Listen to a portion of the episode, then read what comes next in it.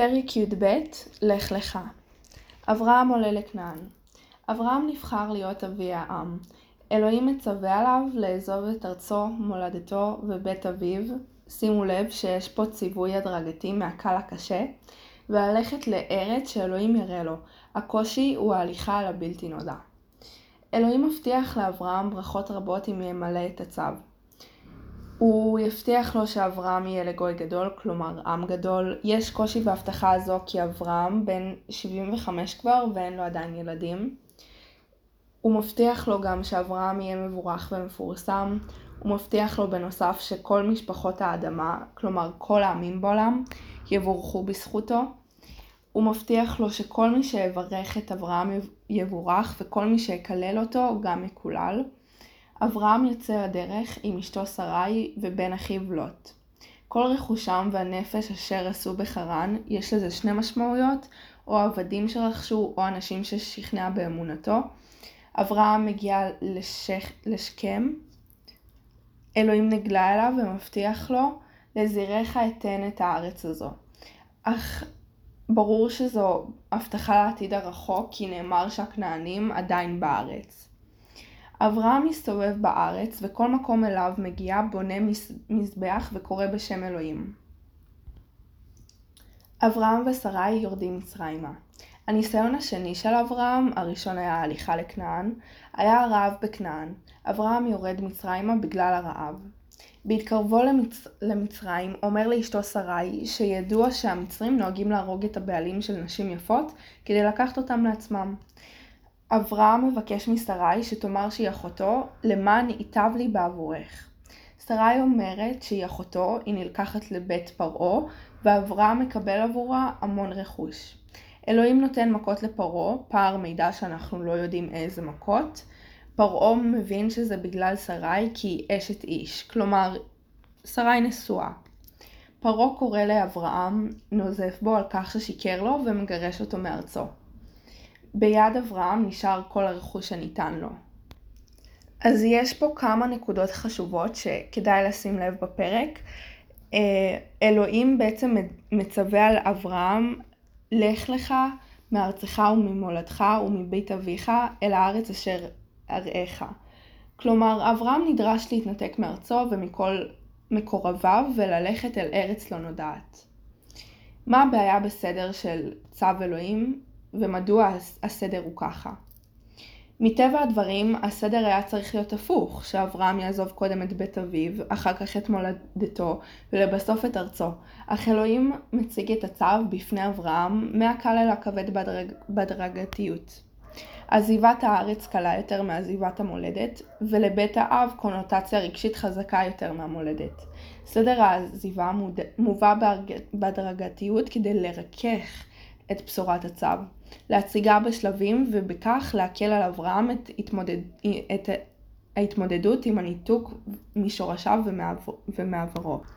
בביטוי לך לך, המילה לך בעצם מייצגת את כך שאברהם צריך ללכת בדרך שלו.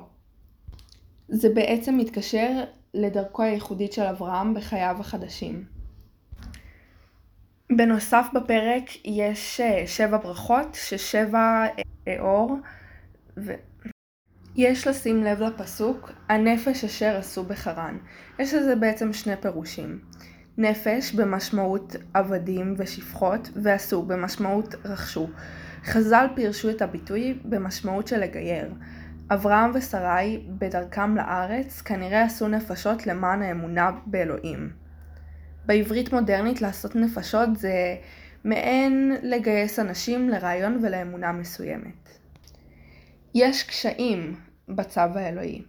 אז הקושי הראשון זה באמת, כמו שאמרנו, אברהם נדרש להתנתק מארצו, מולדתו, מבית אביו, משורשיו ומעבר לכך. הוא צריך ללכת, אמ, בנוסף הוא צריך ללכת אל הלא נודע.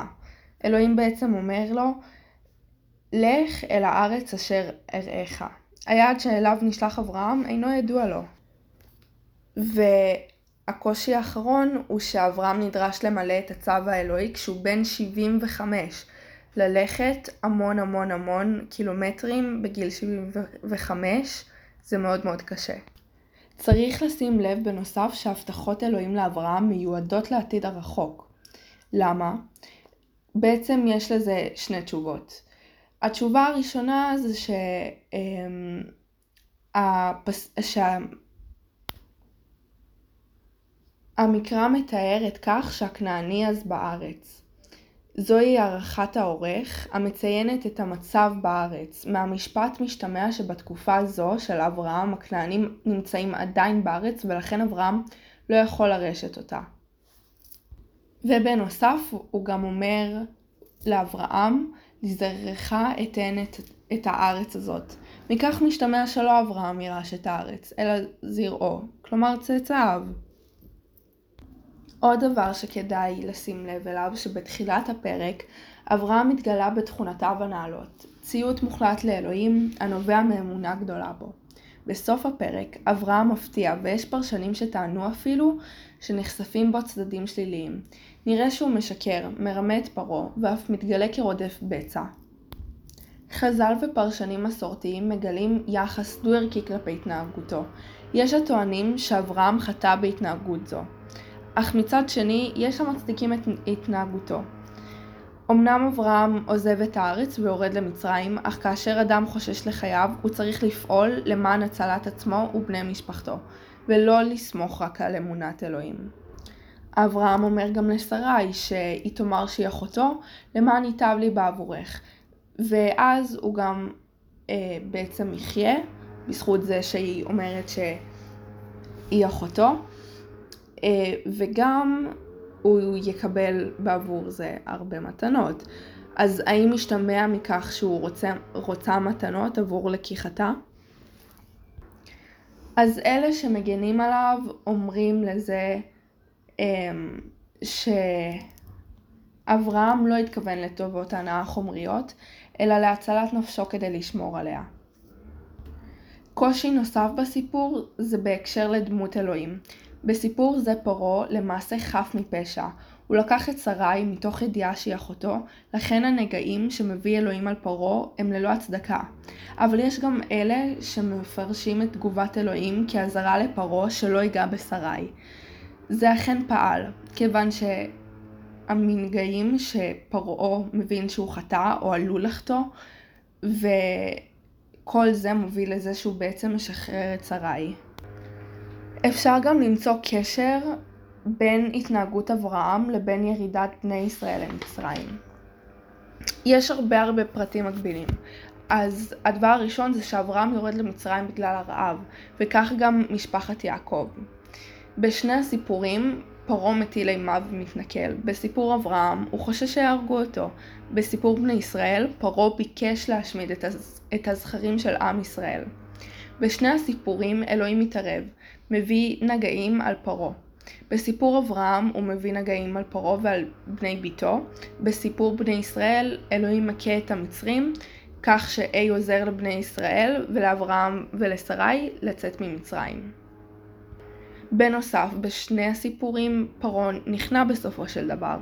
אברהם ובני ישראל יוצאים ממצרים ברכוש גדול. זה היה פרק י"ב, מקווה שלמדתם. ונתראה בפודקאסט הבא.